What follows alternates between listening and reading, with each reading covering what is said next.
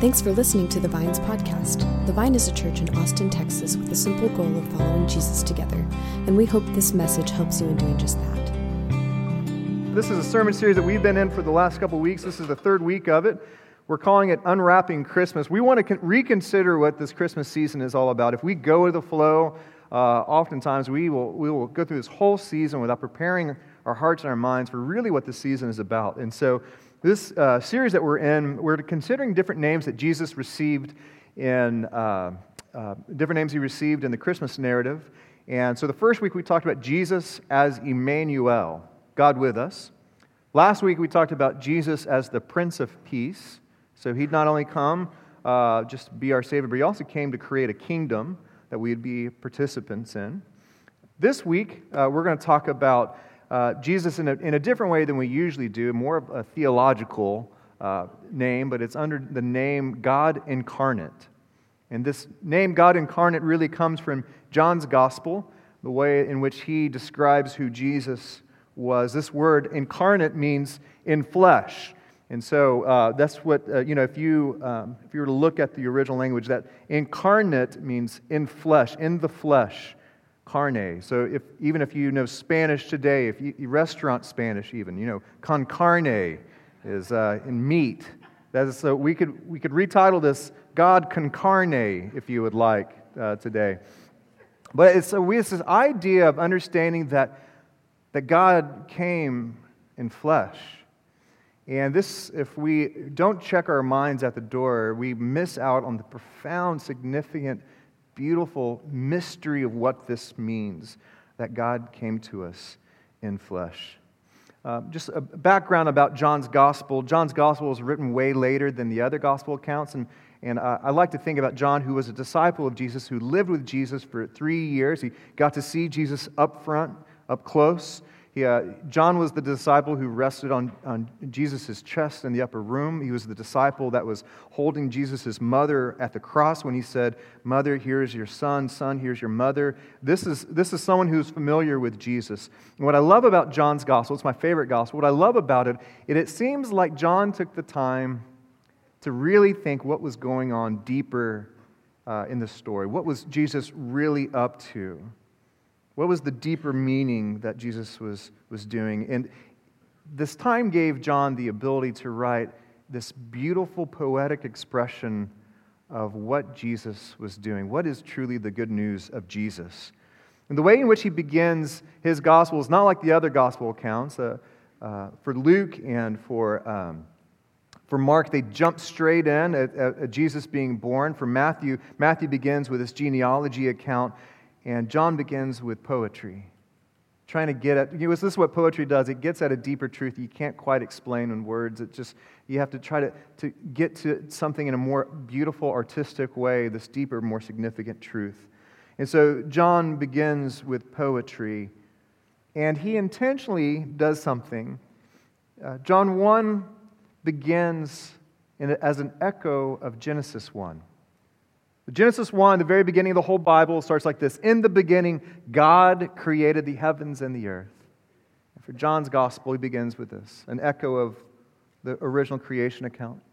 In the beginning was the Word, and the Word was with God, and the Word was God. If you were to read John's account of, the, of how everything began, You'll read 16 verses of John before John ever mentions the word Jesus. He's talking about Jesus all the time, but instead of saying the name Jesus, he uses the name Word. And it's a, it's a beautiful thing. John was writing to a different group than the other gospel accounts. He was writing to uh, Gentiles, people who weren't Jewish. And so John was pulling up a, something for the Greeks that they prized, it was a huge priority, is this idea of logos, which is what this word means. The word word means logos. And the word logos means, uh, means wisdom, means logic, as well as word. Reasoning. For the Greeks, a huge priority was engage my, engage my intellect. Speak to me not only about truth, but give me logic and wisdom to it. So, John is starting to describe Jesus before, before he even gets to the manger scene. What he's saying is, In the beginning was the ultimate wisdom. And this ultimate wisdom began before time. It was with God and was God. See, John's trying to point at their deep longings, their deep needs, and going, if you want to know ultimate wisdom, read the rest of the story, because that's what it's all about. And so we find here at this very beginning, notice how John wants us to understand who Jesus is. Jesus was before the beginning of time. Yes, like, like if you can't, go to the next slide. Uh, Jesus was before the beginning, was the Word. So when time was created, Jesus was already there. Before, but before even time existed, there was the Word. It was a, time was even a creation of God. And Jesus was with God. Jesus has always existed in relationship with God. Like, like I used to, when I was a kid, I used to think that God created the world and humanity because he was bored and lonely. You know, he's just, just this bored, lonely God, but and so he created humanity. That's actually the opposite. For all of time, Jesus was with God in perfect relationship, in perfect harmony, in perfect unity. And it's an overflow of that love, that overflow of that unity that God was like, this is too good. Let's create humanity. Let's create this world in our image of this beautiful relationship and harmony that we have from one another. To understand God, you have to understand intimacy, relationships. That's who God is. So, in the beginning was the Word, the Word was with God, and the Word was God. So, Jesus was not some perfect role model that was human that God said, hey, that's, that's who you should follow. I'm going to adopt that person as my example. No, the belief that we carry is that Jesus was God. So, from the get go, John is not allowing us to consider who Jesus was in a manger. In the beginning of all time was Jesus. Jesus was with God, and Jesus was God. Now, is this, if this causes a mind melt, good. Like, I'm, I sure hope that God is bigger than our comprehension. Don't you, don't you wish that? I mean, I can barely put together an IKEA table. I would hope that God is beyond my, my capabilities, my intellect, my reasoning. And I think John is wanting us to begin with this story, with this account, like it is, so that we would be able to see the expansive, beautiful, mysterious nature of God's bigness, so that we appreciate what we read next. John 1:14. The word became flesh, incarnate, and made his dwelling among us. This God, this expansive God, did not pop in to help us out, fix things, and leave, did not relate to us from a distance, but made his dwelling place among us. Therefore, we have seen his glory. Now, John, he lived with Jesus. lived with Jesus for three years, and he's saying, We have seen his glory, the glory of the one and only Son who came from the Father, full of grace and truth. This holy, eternal word, Logos, took on flesh. And if we haven't stopped to reconsider how unbelievable it is, it's time to do so today. The creator of all of life, the creator of time, the creator of space, who set the galaxies in their place for nine months, developed in a mother's womb, was born small was wrapped in swaddling clothes, and this was God incarnate. God not only stepped into the human experience, but he also stepped into time. And this teaches us something profound. A theologian by the name of Walter Brueggemann, he, he used this phrase that I think is just a perfect description of what we're trying to talk about today. Is he talked about the incarnation, this experience of, of God becoming incarnate, as the scandal of the particular. This the scandal. It's, it's, it's, too, it's, it's too bizarre. It's too unbelievable that God would become particular. One thing. Like, not only did God become human, but he came this man, born this night 2,000 years ago, with this mother and this father, and he lived in Nazareth. He spoke a particular language with a particular voice. He had memories. He had neighbors. He had a hairstyle. He had friends. He sneezed. He cried. He napped. He grew. He had disappointments. He had a favorite meal. He had fear. He had a sense of humor. He lived a real, particular life. But he also had a particular death. On a particular day, he climbed up a particular hill carrying a cross. He suffered. He bled. And at some point, his lungs stopped expanding, and the infinite God died. Christianity is not a set of ideas or theories or morals. It's a simple and challenging belief that God was human in Jesus. I'll say that again. Christianity is not a set of ideas or theories or morals. It's a simple and challenging belief that God was human in Jesus. In a weird way, this is actually kind of disturbing and uncomfortable for us. We actually might prefer a God who's too big and distant from us, who's removed, um, who maybe could be understandable to us but different from us. Like there's like this human tendency that we, we, we push away this God that's so scandalous in being particular. There's actually a heresy in the early church called Docetism, uh, where some people started believing that and teaching that Jesus could not be truly human. He was more like a mirage. He was an illusion. He looked like he, uh, being a human, but he wasn't. There's no way that God would live like that, especially suffer like that. And one, of their, one of their famous beliefs is that Jesus never left a footprint, just looked like he did. But Jesus was not a mirage to John, took on flesh. And our faith is built on the scandal of God incarnate. In all of God's wisdom, God knew that we needed Jesus, particularly Jesus.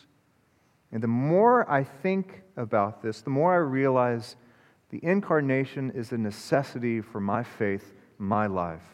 So, for the rest of our time in this message, I want to share why the incarnation is a gift from God. Why the incarnation is a gift to you this Advent season from the very heart of God. First, the incarnation teaches us that we can know God. God came to us in human form not only to save us, not only to die for us and to save us, but God also came so that we could know God. We believe that everything, everyone that was created was created to know God. Like your life won't make complete sense until you are in relationship with God. The same way that God, Jesus was in relationship with the Father, you were created in that image to be in relationship with God. That's one of the most fundamental aspects of your life. And as a friend told me, it's without Jesus, this, this past week, my friend told me that we can't imagine how big God is but we know how small he became. Like, we, we, it's to be too profound, too big to imagine how big God is, but we, we know how small he became. And in that smallness, we can know God. That is the gift of the incarnation. Colossians 1:15 says it like this: "The Son, Jesus, is the image of the invisible God." When we wonder what God is like, we have the privilege to look at Jesus. We get to see who God is in Jesus. I love how an author, Philip Yancey, how he wrote about this. He said, Books of theology tend to define God by what he is not immortal, invisible, infinite. But what is God like positively? Like, if he's not all these things, but what is God? For the Christian, Jesus answers all such important questions. The Apostle Paul boldly called Jesus the image of the invisible God. Jesus was God's exact replica. For God was pleased to have all of his fullness dwell in him. God is, in a word, Christ like. Jesus presents a God with skin on whom we can take or leave, love or ignore. In this visible, scaled down model, we can discern God's features more clearly. Isn't that a great quote? Out of love, God made himself known to, to us in the same way we know each other in relationship. But it's a relationship initiated by God.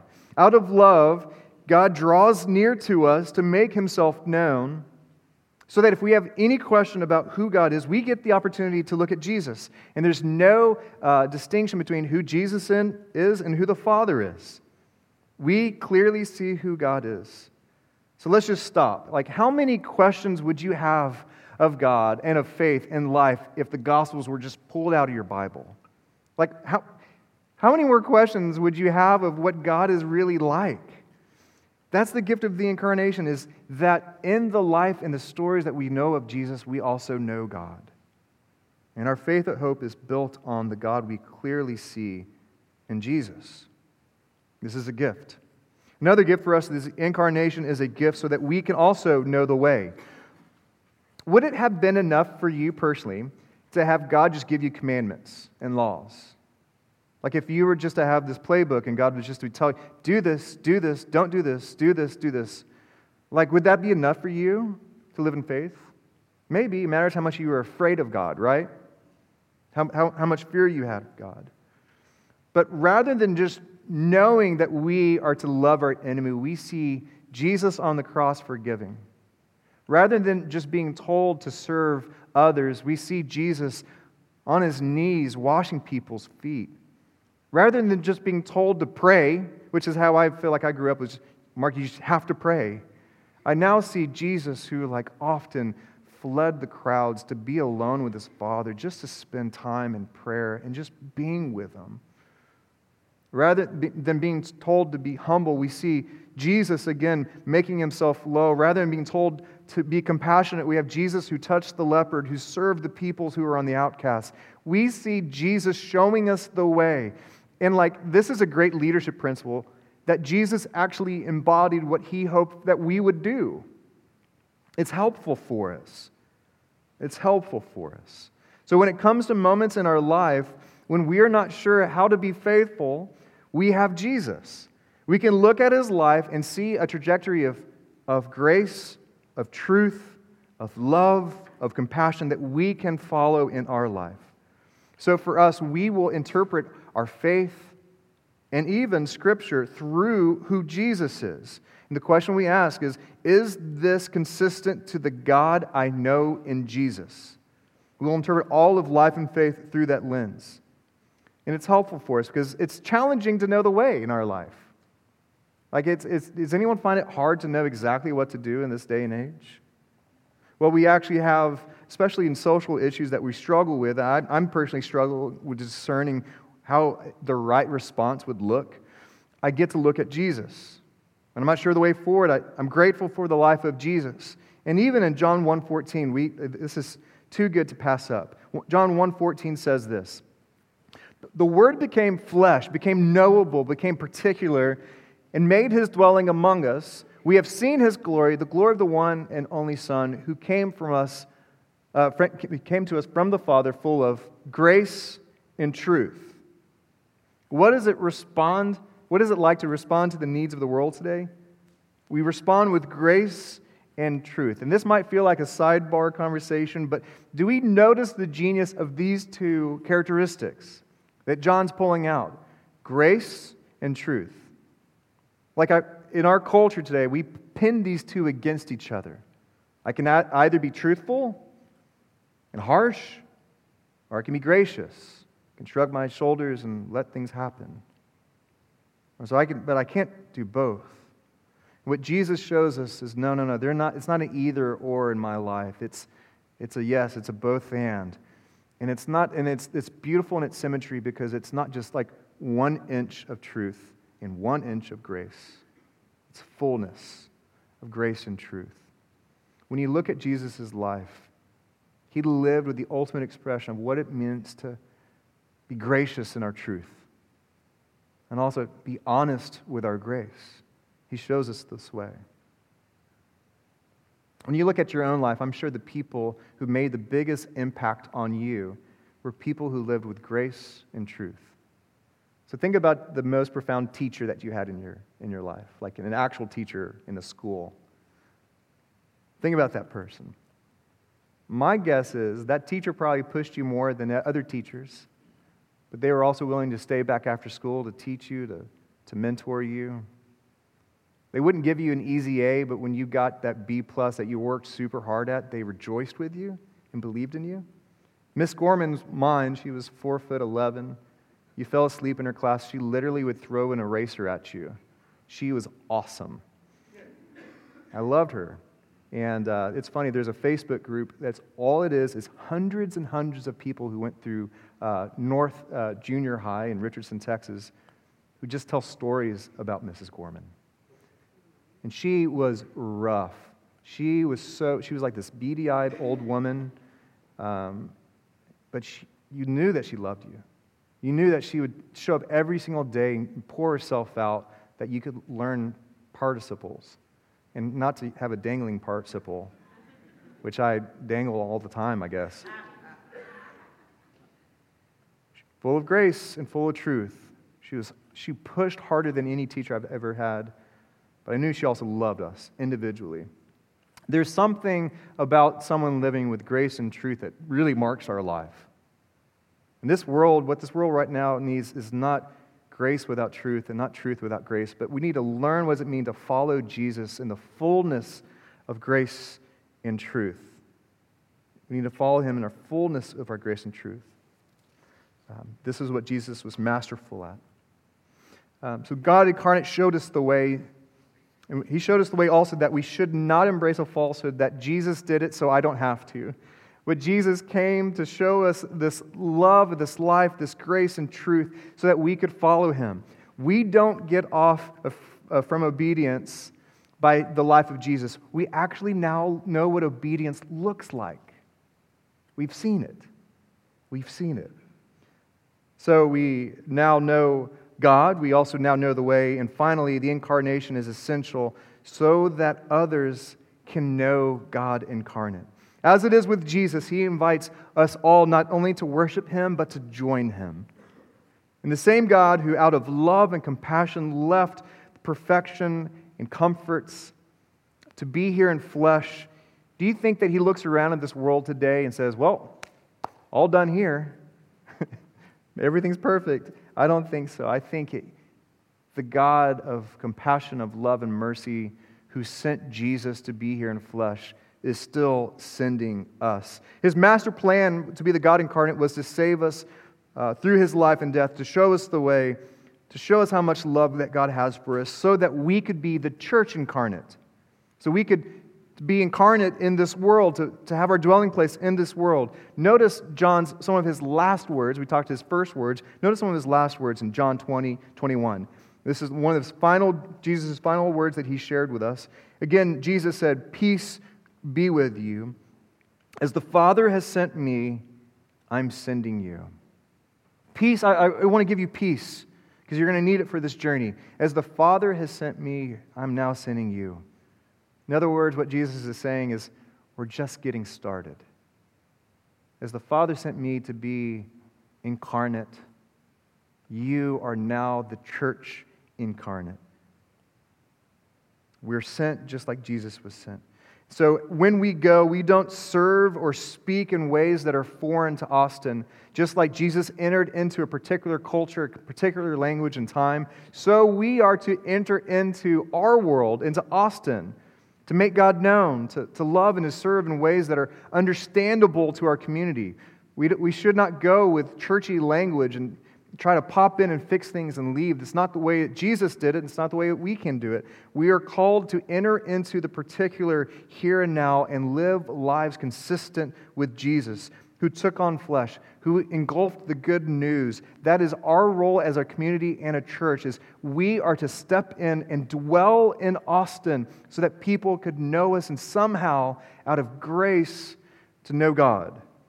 This is how one uh, missionary spoke of this, a man named Alan Hirsch. He said this The incarnation thus shows us that God speaks from a, within a particular culture in ways that people can grasp, understand, and respond. The incarnation gives us the primary biblical model of engagement. This is how God does it, and when we follow his way, should take, similar, take a similar path. we are going to follow in the same way that Jesus did. We're going to come in this in the context of relationship and seek to love and to serve and bless Austin. That is not only who we're called to be, it's who Jesus was. And many of us might object and say, but how do, how do we know how to do that? Well, we study the life of Jesus enough where we're fluent in the Word, the Logos. We study Jesus' life in the Gospels enough where we are fluent in his life. And you know what it's like when you spend a ton of time with someone, you start marrying them. Uh, I, I, I remember in middle school, I, I spent a lot of time with this one guy with the weirdest, dorkiest laugh. Sure enough, I started laughing like him. I had to end my friendship.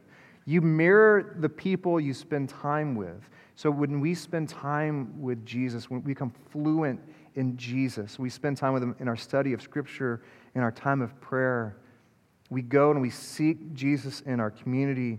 We enter this particular time and place and we embody Jesus. We love like Jesus loved. We speak like Jesus spoke. We have friendships with people from whom Jesus had friends.